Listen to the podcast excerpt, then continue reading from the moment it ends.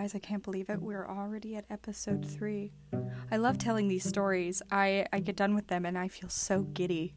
Just so giddy and so happy. Um, so, today is a great story about how you don't even have to speak the same language to comfort somebody, and you don't have to understand the language to feel comforted.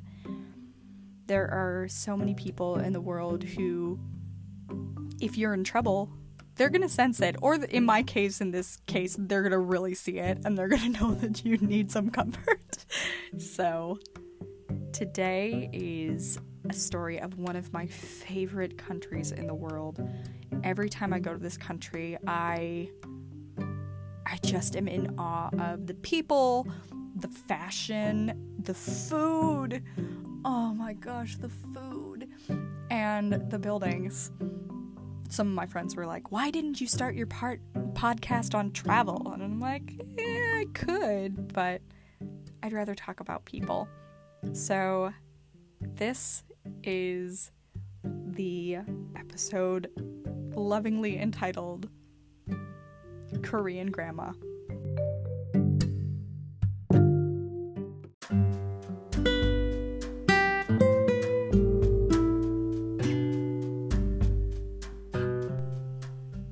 So, Korean Grandma. This whole story takes place in Busan, South Korea. Actually, I shouldn't say the whole story because we do need to back up about a month beforehand. I was working on ship as a professional singer. This is one of those stories. And there was a virus that went through the guests that caused laryngitis. Not too bad, except for the fact that I got it. And the doctor kept telling me I wasn't sick on board. Mind you, I could not make a single sound. Not one single sound. If somebody had wanted to murder me, then was the time to do it because I couldn't scream. It was like, if any of you have watched Buffy the Vampire Slayer, it was like the Hush episode. It was exactly like that, minus the creepy, creepy gentleman that come to visit. Thank goodness, because I would not be here to tell the story. I would have died of fright. Let's be real. But so, I'm sick, I can't make a sound, and on top of that, we're docked in China. Nothing wrong with China if you can get off the ship. I could not because visitor at that time, a visitor visa for China, long story short, you had to apply 3 months in advance and they needed your passport overnight. And when you're working on a ship, they kind of keep your passport so you can't really give it away overnight. And also, we're not in a place overnight to give it 3 months in advance. So I couldn't get off the ship. I'm still a little bitter about that. I still have yet to see the Great Wall or the Terracotta Warriors, and I've been to Beijing technically twice.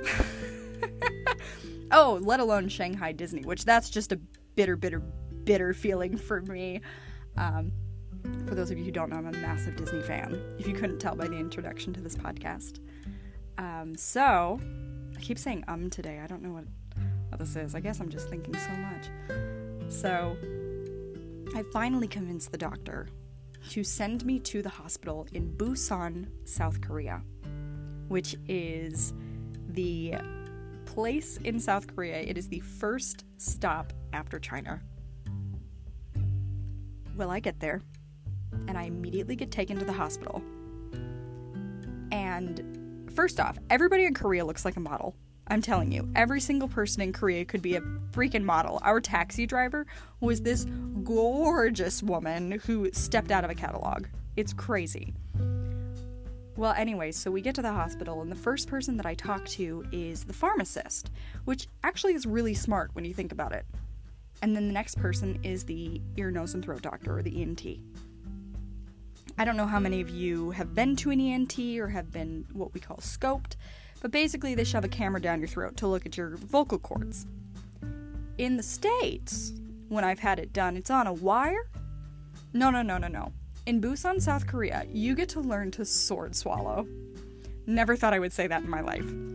But there is this big, long, sword like instrument that they shove down your throat.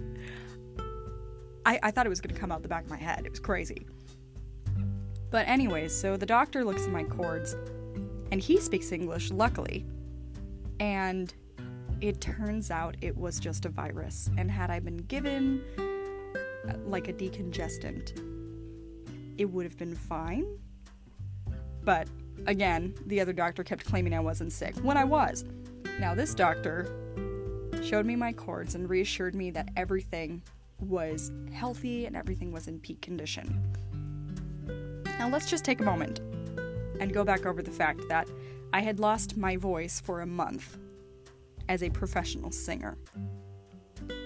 The means for which I get paid was gone, and for a month I was wondering if it would come back. As a singer, my first thought was nodules. Oh my gosh, I have nodes. I've ruined my voice. And I'm very careful with my voice, so that's that's that's a very scary idea to me, uh, as it is to most people, you know. So I'm sitting there going, I'm never going to work again. Oh my gosh, for a month. So I'm in shock when the doctor tells me that I'm okay and that I'll be better in two weeks. Two weeks. With medication. And he says, I'm going to send you back out to the pharmacist to get you the medication. So I go back out. And I'm sitting in the lobby. I don't know anybody around me. I'm just sitting in the lobby, and this little tiny teeny tiny Korean grandmother sits down next to me. I don't know if she was a grandma. She just looks like a grandma, so I'm gonna call her a grandma. She sits down. Like, I know it's not Korean, but think all the old women in Studio Ghibli films. Like, the nice ones, not like Baba Yaga or anything like that, but like the kind ones. And I just all of a sudden erupted into sobs. I know two of my stories already have me crying. I promise you, I actually don't cry that much, especially in public, unless it's like a Disney movie. Coco. Ugh. Anyways, so I'm sobbing, and this little Korean grandmother starts patting me on the back and just going, Aso, Aso, Aso, Aso. I don't know what that means. I know now, I looked it up. But at the time, I didn't know what that means. And I just cried. And she pulled me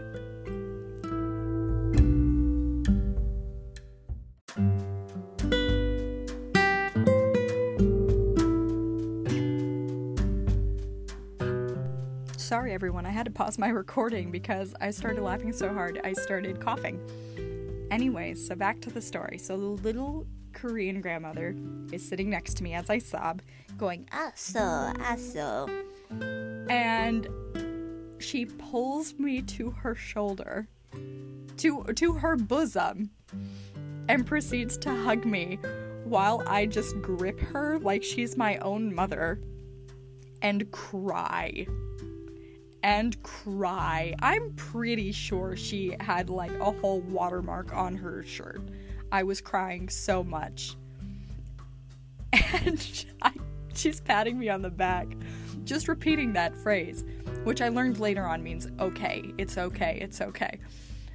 And I sat up, wiped my eyes, and looked at her and said one of the only Korean phrases I know, which is thank you, which is kamsamnida. I probably butchered that, so if you speak Korean and you're listening to this, I do apologize. Um, and I never learned her name. It's like a theme with some of these stories. And I thanked her, and they gave me my medicine. And as I stood up to leave, I looked back at her, and she waved me away, going, Aso, Aso. It was so crazy. She was so kind, and she was just smiling at me and waving goodbye. And I got in my cab and I ended up meeting up with a friend of mine who had just gotten to the ship that day. And it was such a wonderful experience. Some woman I didn't know in Busan, South Korea, saw me crying and decided to be the mother that I needed at that point. It. Again, it just blows my mind how kind people are and how much people are willing to help when stuff is wrong, when something's wrong. So, that is the episode of Korean Grandma. I know that sounds so weird. But she certainly felt like my Korean grandma for the day. That is the end of episode three. Oh my gosh. Don't worry, I've got plenty more stories to come. Because at the end of the day, there's good people. And these are their stories.